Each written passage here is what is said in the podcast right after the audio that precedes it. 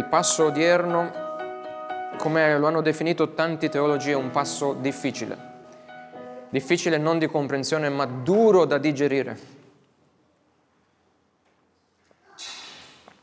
E la cosa bella è che il Signore non ha riportato parole dure per farci del male, ma per farci del bene.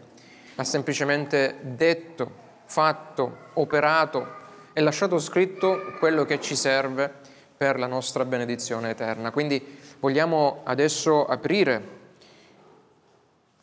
il Vangelo di Giovanni nel capitolo 6, finiremo quest'oggi il capitolo 6 e leggeremo dal verso 48, riprenderemo dal verso 48 fino al verso 71. Io sono il pane della vita. I vostri padri mangiarono la manna nel deserto e morirono. Questo è il pane che discende dal cielo, affinché chi ne mangia non muoia. Io sono il pane vivente che è disceso dal cielo. Se uno mangia di questo pane vivrà in eterno. E il pane che io darò per la vita del mondo è la mia carne. I giudei dunque discutevano tra di loro dicendo come può costui darci da mangiare sua, la sua carne? Perciò Gesù disse loro, in verità, in verità vi dico che se non mangiate la carne del figlio dell'uomo e non bevete il suo sangue, non avete vita in voi. Chi mangia la mia carne e beve il mio sangue ha vita eterna e io lo risusciterò nell'ultimo giorno, perché la mia carne è vero cibo e il mio sangue è vera bevanda. Chi mangia la mia carne e beve il mio sangue dimora in me e io in lui. Come il Padre vivente mi ha mandato e io vivo al motivo del Padre, così chi mangia vivrà anch'egli a motivo di me. Questo è il pane che è disceso dal cielo, non quello che hanno mangiato i padri e sono morti chi mangia di questo pane vivrà in eterno. Queste cose disse Gesù insegnando nella sinagoga di Capernaum. Perciò molti dei suoi discepoli, dopo aver udito, dissero, questo parlare è duro, chi può ascoltarlo? Gesù, sapendo dentro di sé che i suoi discepoli mormoravano di ciò, disse loro, questo vi scandalizza? E che sarebbe se vedeste il figlio dell'uomo ascendere dove era prima? È lo spirito che vivifica, la carne non è di alcuna utilità. Le parole che vi ho dette sono spirito e vita, ma tra di voi ci sono alcuni che non credono. Gesù sapeva infatti fin dal principio chi erano quelli che non credevano e chi era colui che lo avrebbe tradito e diceva, per questo vi ho detto, scusate, per questo vi ho detto che nessuno può venire a me se non gli è dato dal Padre. Da allora molti dei suoi discepoli si tirarono indietro e non andavano più con lui. Perciò Gesù disse ai dodici, non volete andarvene anche voi? Simon Pietro gli rispose, Signore, da chi andremo noi? Tu hai parole di vita eterna. E noi abbiamo creduto e abbiamo conosciuto che tu sei il santo di Dio. Ciò, Gesù rispose loro, non ho io scelto voi dodici, eppure uno di voi è un diavolo. Egli parlava di Giuda, figlio di Simone Iscariota, perché questi, uno dei dodici, stava per tradirlo. Amen. Vogliamo pregare. Padre, grazie ancora per questa parola, che possa, possa il tuo spirito ancora aprire il nostro intendimento, il nostro cuore, per coglierne l'insegnamento e la benedizione che da essa scaturisce. Nome, nel nome di Gesù noi ti chiediamo tutto questo. Amen. Amen. Vogliate sedervi? Eh, risaputo che di anno in anno la razza umana beneficia di nuove cure sempre più miracolose, ma una buona fetta della medicina e dell'industria farmaceutica si affanna non solo per risolvere i problemi fisici, le malattie che questo corpo eh, subisce, ma soprattutto si affanna per ridurre gli effetti dell'invecchiamento, cercando di trovare la cosiddetta chimera dell'elisir di lunga vita, cioè la formula magica per vivere quanto più possibile. Si è scoperto infatti che un trattamento che coinvolge un enzima chiamato telomerasi si può combattere, cioè può questo enzima combattere il degrado progressivo del nostro addirittura DNA umano, impedendo il processo quindi di invecchiamento o prolungandolo il più possibile delle cellule e dunque prolungando la durata della nostra vita terrena. Se la scienza riuscirà a sviluppare meglio tale ricerca, possiamo immaginare quanti intorno a noi o quanti di noi vorranno avere al mattino Ehm, di fianco alla tazza della colazione eh, la pillola di telomerasi, di questa sostanza, per cercare di agguantare, cercare di agguantare questa sfuggente vita eterna a cui l'umanità, in un modo o nell'altro, anela da sempre. Pensate nel passato cosa si faceva quando moriva qualcuno, coloro che avevano i soldi per poterlo fare, si facevano imbalsamare per durare ancora di più nonostante la morte ma Dio è molto più avanti degli scienziati. molto tempo fa egli mandò non un enzima, non una medicina, ma suo figlio nel mondo per offrire la vita eterna. Gesù non è infatti venuto per darci qualche farmaco miracoloso, per lasciarci schiavi di questa vita terrena per sempre ma è venuto per offrire la sua carne e il suo sangue, per vincere il nostro vero male, che non è l'invecchiamento, che non è nemmeno la più brutta delle malattie che possa capitarci, ma il nostro peccato e la nostra miseria morale e spirituale. Abbiamo letto che egli disse, chi mangia la mia carne e beve il mio sangue ha Vedete il presente indicativo. Ha non avrà futuro, ma ha la vita eterna. E io lo risusciterò nell'ultimo giorno. Verso 54. La vita eterna infatti è l'argomento centrale dell'insegnamento del Signore in Giovanni capitolo 6, ma possiamo dire in tutta Giovanni, ma possiamo dire in tutta la Bibbia, perché è la soluzione al nostro male principale.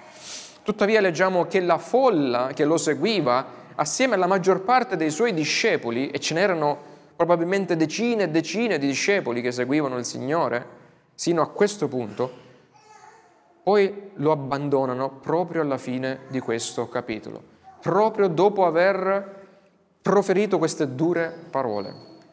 Ma perché queste persone hanno di fronte la parola incarnata, il Dio incarnato, che offre loro la vita eterna, non una miglioria terrena, la vita eterna, ma questi decidono di abbandonarlo, voltare la loro faccia, continuare per la loro miseria.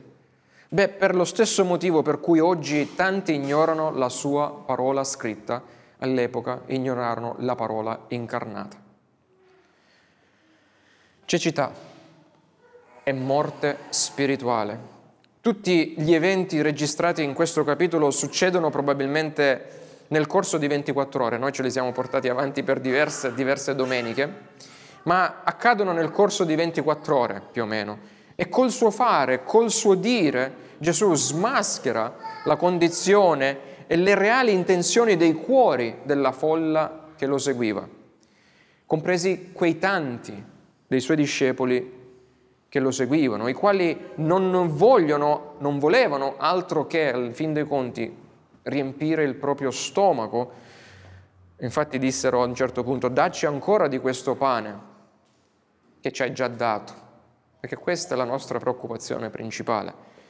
O liberarsi dell'oppressore romano, vi ricordate, volevano farlo re per andare a scacciare i romani dalla terra della Palestina piuttosto che invece ricevere il vero dono della vita eterna che lui era venuto a portare e la liberazione dalla schiavitù del loro peccato, per fargli porta- camminare in quel vero esodo, cioè dalla morte alla vita eterna.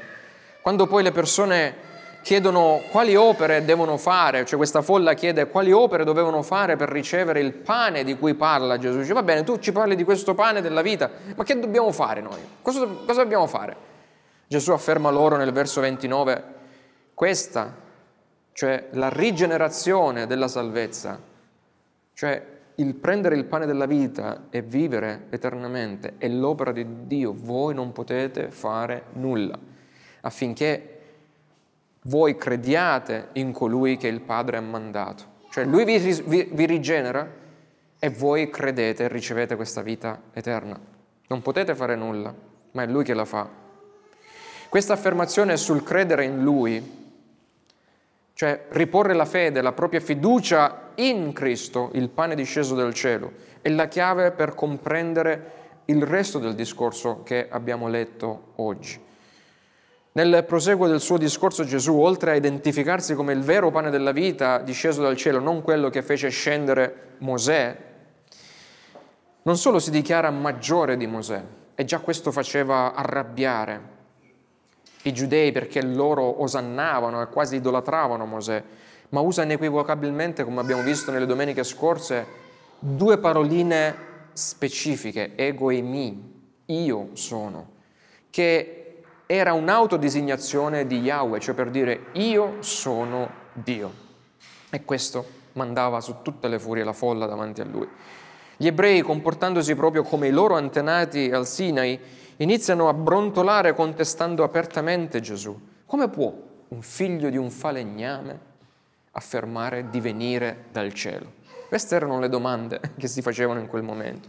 E il Signore invece di abbassare la tensione, no? invece di dire ok, basta così per oggi, ho predicato abbastanza, era nella sinagoga, conclude il discorso ribadendo molto, riprendendo molto di quanto già aveva detto loro e dai versi 53-58 dice ancora, in verità, in verità vi dico che se non mangiate la carne del figlio dell'uomo e non bevete il suo sangue, non avete vita in voi, siete tutti morti che camminano.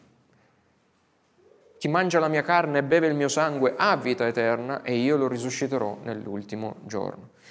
Il teologo Robert Godfrey, che ho avuto il privilegio di avere come professore al seminario, chiama, diciamo giustamente, questo discorso sul pane della vita, che noi leggiamo in tutto il capitolo 6, la conferenza di Gesù sulla contrazione della Chiesa, sulla riduzione dei membri di Chiesa.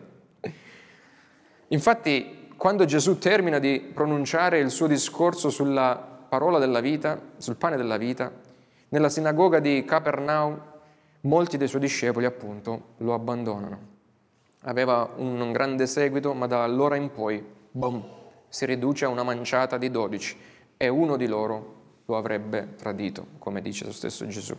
E analizzando questo testo quest'oggi, dopo aver fatto questa introduzione per riprendere un po' il discorso del capitolo 6, quest'oggi vedremo come lo stesso pane di vita che scende dal cielo impatta le varie vite in modo diverso, diventando per alcuni il nutrimento che scandalizza, per altri il nutrimento che salva, ma alla fine per tutti noi è il nutrimento che divide.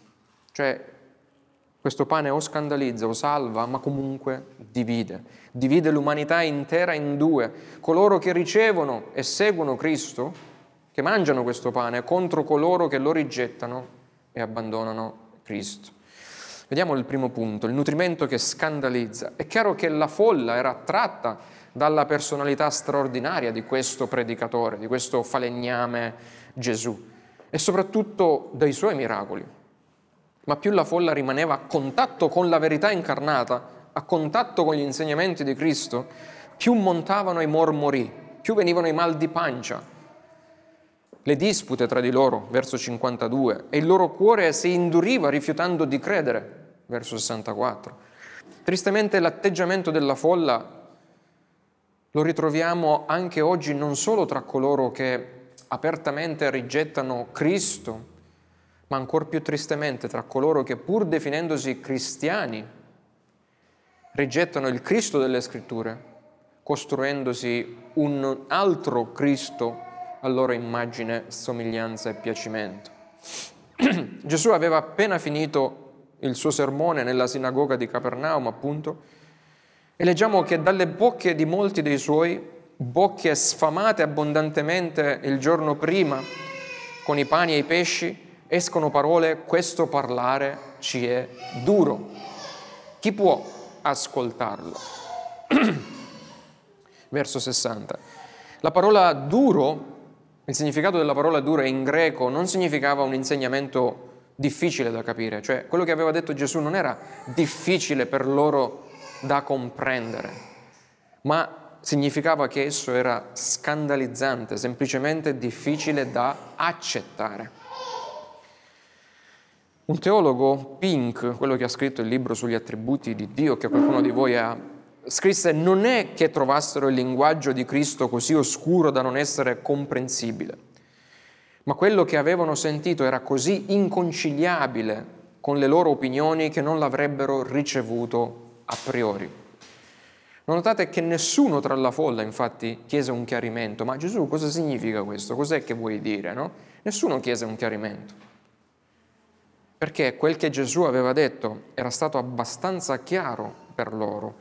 E mettiamoci nel loro, dal loro punto di vista, loro erano ebrei, conoscevano bene l'Antico Testamento e quello che Dio già aveva dato loro e detto loro, Gesù lo stava reiterando davanti a loro.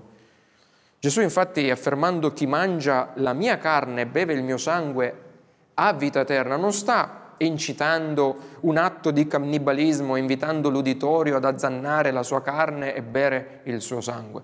Alcuni romani, tipo lo scrittore eh, Plinio il Giovane, aveva riportato a Cesare questo, oh, i cristiani si mangiano la carne di questo sedicente Cristo, quindi erano stati tacciati di cannibalismo, ma questo non era il problema degli ebrei, perché è un atto chiaramente vietato dalla legge di Dio il mangiare la carne di un altro o il bere il sangue, ricordate.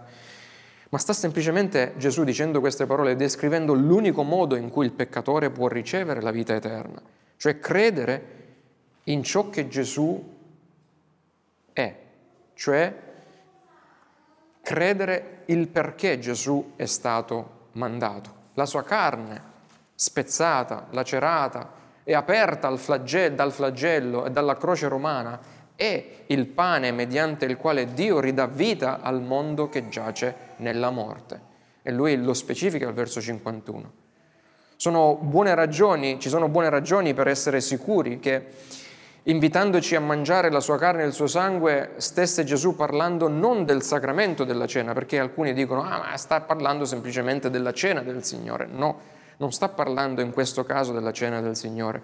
Un evento, cioè qualcosa che lui avrebbe istituito un anno dopo, nella Pasqua successiva. Ma sta parlando dell'evento epocale con cui tutta l'umanità deve misurarsi e a cui la cena del Signore punta assieme a queste parole che lui dice, cioè lui stava parlando della sua morte sulla croce. Mangiate, quello che io sto per fare, credete in quello che io sto per fare per voi. Innanzitutto ricordiamo che queste parole sono da lui proferite durante la Pasqua ebraica. Questo lo dice sempre Giovanni al capitolo 6, verso 4. Questa festa ricordava cosa loro, cosa significava per loro?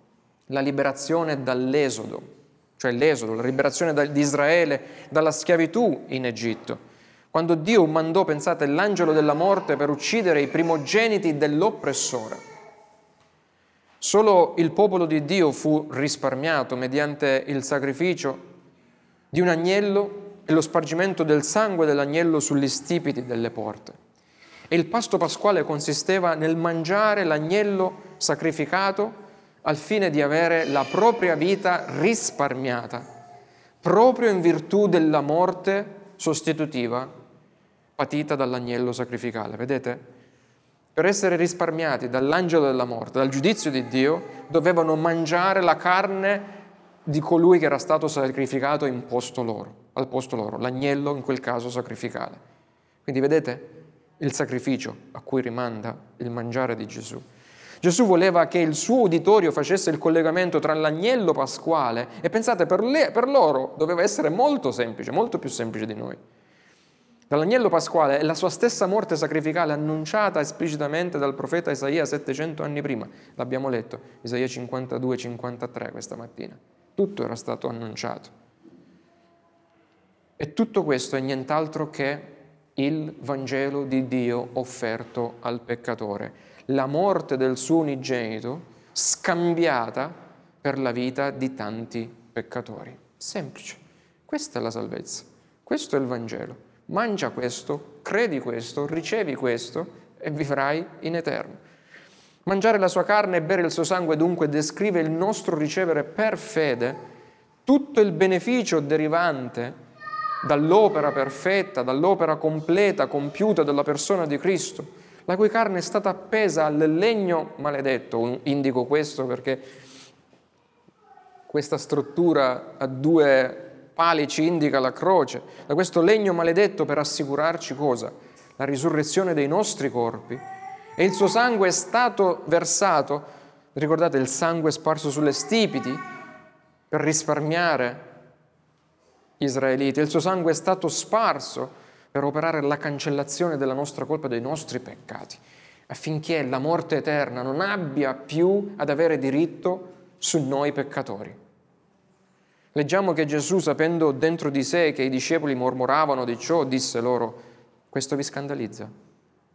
Vi scandalizza sapere che l'agnello pasquale punta a me e che come avete mangiato quello dovete mangiare tra virgolette anche me.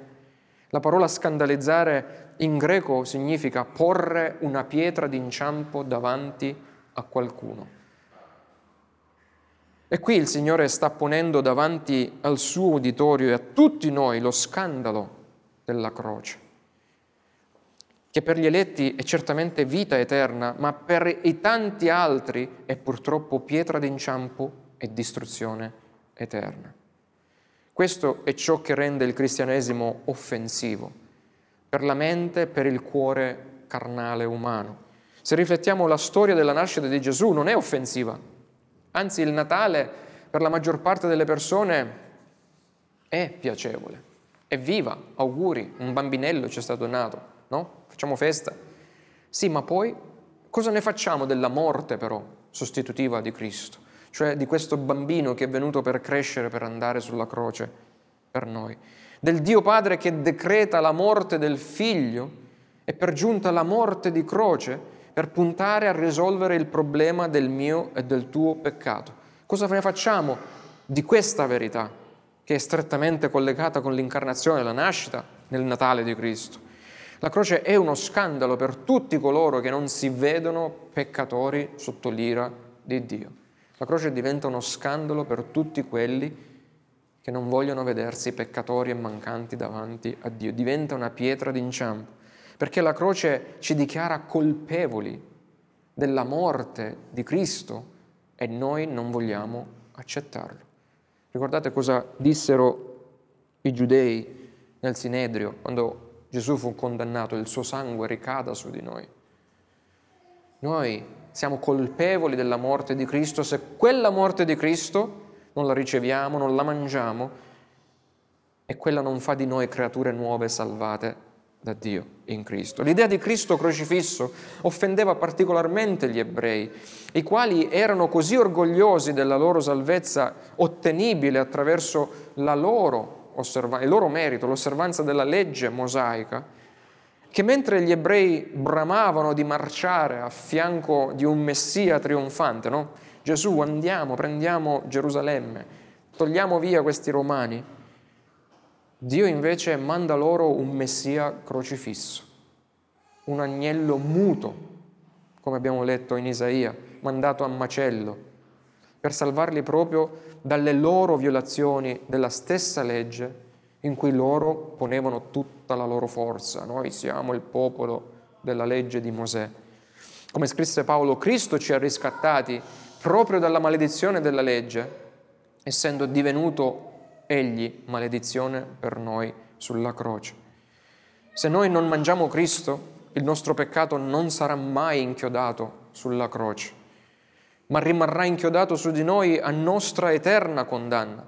Infatti la realtà della croce di Cristo, prima ancora di proclamare la salvezza degli eletti, cioè la croce prima ancora di liberare gli eletti, proclama il fallimento, proclama l'impossibilità di tutta l'umanità di presentarsi a Dio in virtù delle sue sole buone opere. La croce ci dice siete tutti colpevoli, perché io per salvarvi ho dovuto uccidere il mio unigenito. Non a caso alla domanda di Pietro, se ricordate, la ritroveremo nel capitolo 13. Signore, dove vai? Quasi, vengo anch'io, no? Dove vai tu? Pietro sempre forte del fare affermazioni dell'ultimo momento. Gesù gli risponde, dove vado io non puoi seguirmi per ora, ma mi seguirai più tardi. Io devo fare un percorso che nessuno di voi può fare, ma dopo che io ho fatto quel percorso, voi mi potete seguire per l'altra via. Pietro era convinto di poter dare la sua vita per Cristo ma tutto ciò che fu in grado di offrire per il Signore, vedete questo orgoglio che abbiamo, non abbiamo bisogno della croce, noi ci salviamo da noi stessi, ma tutto ciò che fu in grado di offrire per il Signore fu rinnegarlo tre volte dopo qualche ora. Cristo, l'agnello senza peccato, grazie alla sua ubbidienza perfetta, è stato anche sì agnello sacrificale, ma anche capro espiatorio su cui sono stati trasferiti tutti i nostri peccati. L'unico ad essere stato trovato idoneo di caricarsi dei nostri peccati per poi percorrere con i nostri peccati su di sé la via dolorosa che nessun altro sarebbe stato in grado di percorrere per poi salire sull'altare della rozza croce per offrirsi a Dio al nostro posto e per inchiodare su quella sua croce per sempre i nostri peccati e le nostre colpe. Vedete, non è il flagello che pesava sulla carne di Cristo, mentre lui percorreva la via dolorosa con la croce sulla sua spalla, ma era il nostro peccato che gravava su di lui e che lui ha portato e anchiodato alla croce. E sulla croce la sua perfetta carne e il suo immacolato sangue sono divenuti profumo di odore soave davanti al trono di Dio, spalancando a colui che si riconosce peccatore, pentendosi la via del trono di grazia di, la via al trono di grazia di Dio, permettendo a tutti coloro che mangiano, cioè che credono in Lui, di seguirlo, ma non sulla via dolorosa della morte, da Lui percorsa una volta per sempre per tutti noi, ma di seguirlo sulla via gloriosa della vita eterna, da Lui inaugurata per tutti coloro che si nutrono di Cristo. Vedete? Adesso non mi puoi seguire, Pietro, ma poi mi seguirai tramite la via che io apro per voi al Padre.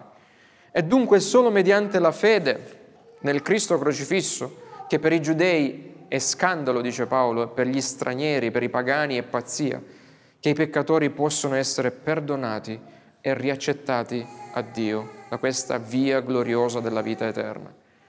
Ecco perché per coloro che mancano di fede e intendimento spirituale, Cristo è un nutrimento che scandalizza, da scartare, da rigettare, ma per coloro che invece per fede lo ricevono è il nutrimento che salva vita eterna.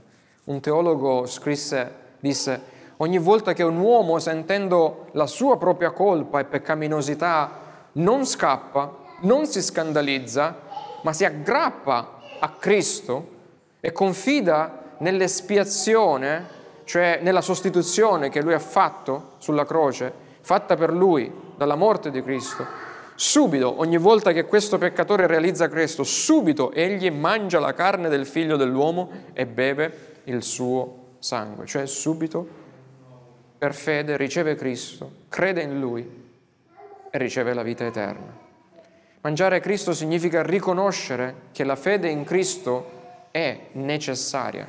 Cioè, quando mangi tu qualcosa, quando sai che quel qualcosa è necessario per te. Così come non si ottiene alcun beneficio dal pane, almeno che non lo si mangi, o da qualsiasi alimento, almeno che non lo si mangi. Allo stesso modo, anche se Gesù è morto per il mondo, il suo perfetto sacrificio non ci apporta nessun guadagno se non ci riconosciamo peccatori, se non confessiamo il nostro peccato per, e poniamo il nostro bisogno di perdono e poniamo la fiducia, poniamo la fiducia nella opera salvifica di Cristo. Mangiare il corpo e bere il sangue di Cristo richiede cosa? Cosa richiede? Non vi, non vi preoccupate, non vi preoccupate. Mangiare Cristo cosa richiede? In fin dei conti, un cambio di prospettiva. Richiede il vedersi allo specchio della scrittura. Vedere la propria sporcizia, ecco cosa richiede è la necessità di essere lavato dal sangue di Cristo. Ma mangiare il corpo e bere il sangue richiede anche il realizzare che non sei più tu il centro della tua vita, ma che Cristo è il centro della tua vita. Mangiare Cristo non significa avere una relazione casu- casuale di tanto in tanto con questo Signore ma significa innamorarsi di Cristo al punto da desiderare di essere sradicato dalla propria unione con Satana, perché ciò tale noi siamo uniti a Satana senza Cristo e al nostro peccato, e bramare invece di essere, di diventare un tralcio innestato per grazia perennemente in Cristo. La nostra vita in un'unione e comunione senza la quale non c'è vita per questo tralcio, ma la morte eterna. Cioè questo ci deve spingere per poter dire veramente mangio Cristo. Per dirla in un altro modo, mangiare Cristo non significa appartenere a questa o a quella religione, non significa indossare questa eh, toga, ton, perché tutto ciò non può salvare. Essere un presbiteriano, un riformato, un pastore non può salvare. Mangiare Cristo non significa frequentare quella o questa chiesa, magari. Ciò nemmeno può salvarti. La sola cosa che ci fa entrare nel regno di Dio, mediante la quale partecipiamo al dono della vita eterna, è la nostra unione, la nostra comunione con questo Cristo, che si realizza quando noi crediamo in Lui e comprendiamo il nostro, che il nostro tutto dipende da Lui. È lì che noi veramente stiamo certi che stiamo mangiando e ci stiamo nutrendo di Cristo, quando Cristo diventa il nostro tutto. Per questo la fede salvifica in Cristo non è solo necessaria, ma è anche personale. Proprio come nessuno può mangiare al posto di un altro e dirsi sazio, quell'altro si dice sazio, no, mia moglie mangia per me, io sto bene. No, nessuno né i tuoi genitori, né il tuo coniuge, né la Chiesa possono credere in Cristo al tuo posto. Ma devi scegliere tu di prendere la Bibbia, poiché è nella parola di Dio che noi ci nutriamo di Cristo. Ricevere il contenuto della Bibbia nella tua mente e nel tuo cuore e meditare sulle sue promesse e credere in Cristo per la tua salvezza eterna. Questo è il mangiare Cristo.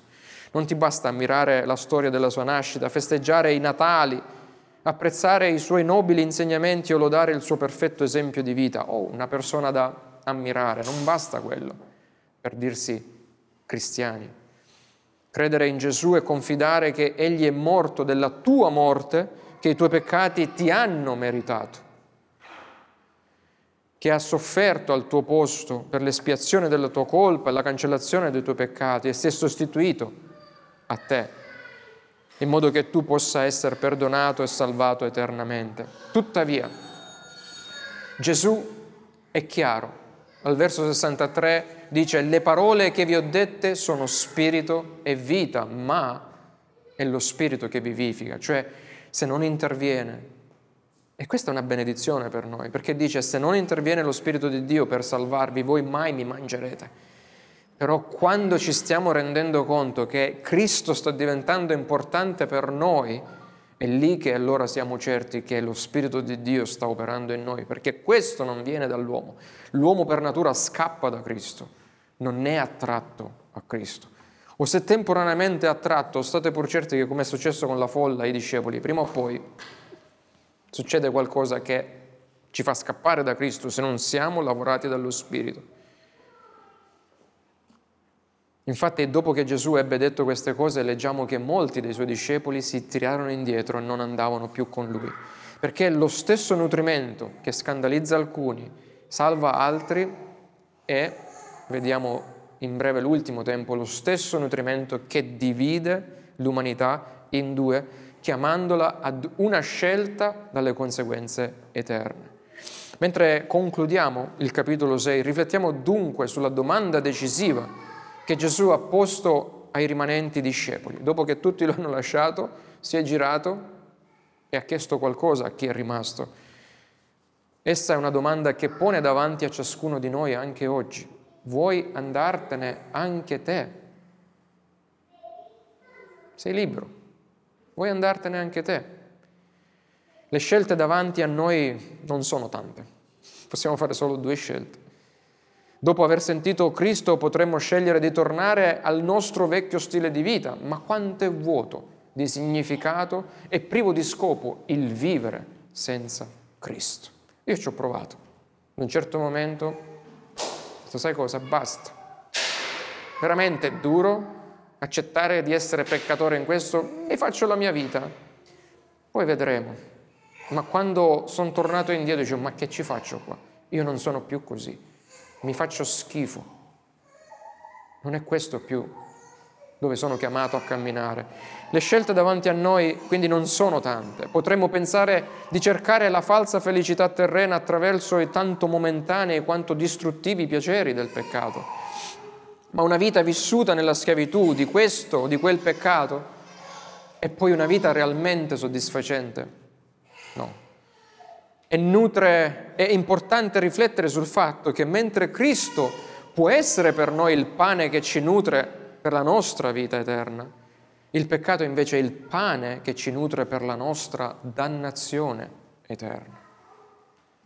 Dopo aver sentito di Cristo potremmo voltarci indietro e continuare a inseguire i valori di questa generazione nostra, materialismo, arrivismo, egoismo, sensualità, ma avendo udito di Cristo, addirittura gustato per un momento, per un attimo, per un periodo, le benedizioni di Cristo, che dramma sarebbe come dice Pietro, se la scrofa lavata ritornasse a rivoltarsi nel suo vecchio e sudicio fango. Che dramma sarebbe se dopo essere stati ripuliti da Cristo ritorniamo e scegliamo di camminare nell'altra via. Potremmo anche provare di lavarci la coscienza da soli cercando Dio dentro di noi dicendo alla fine me lo faccio io il mio Dio o intraprendendo rituali che promettono falsa armonia interiore e pace, e ce ne stanno tanti intorno a noi.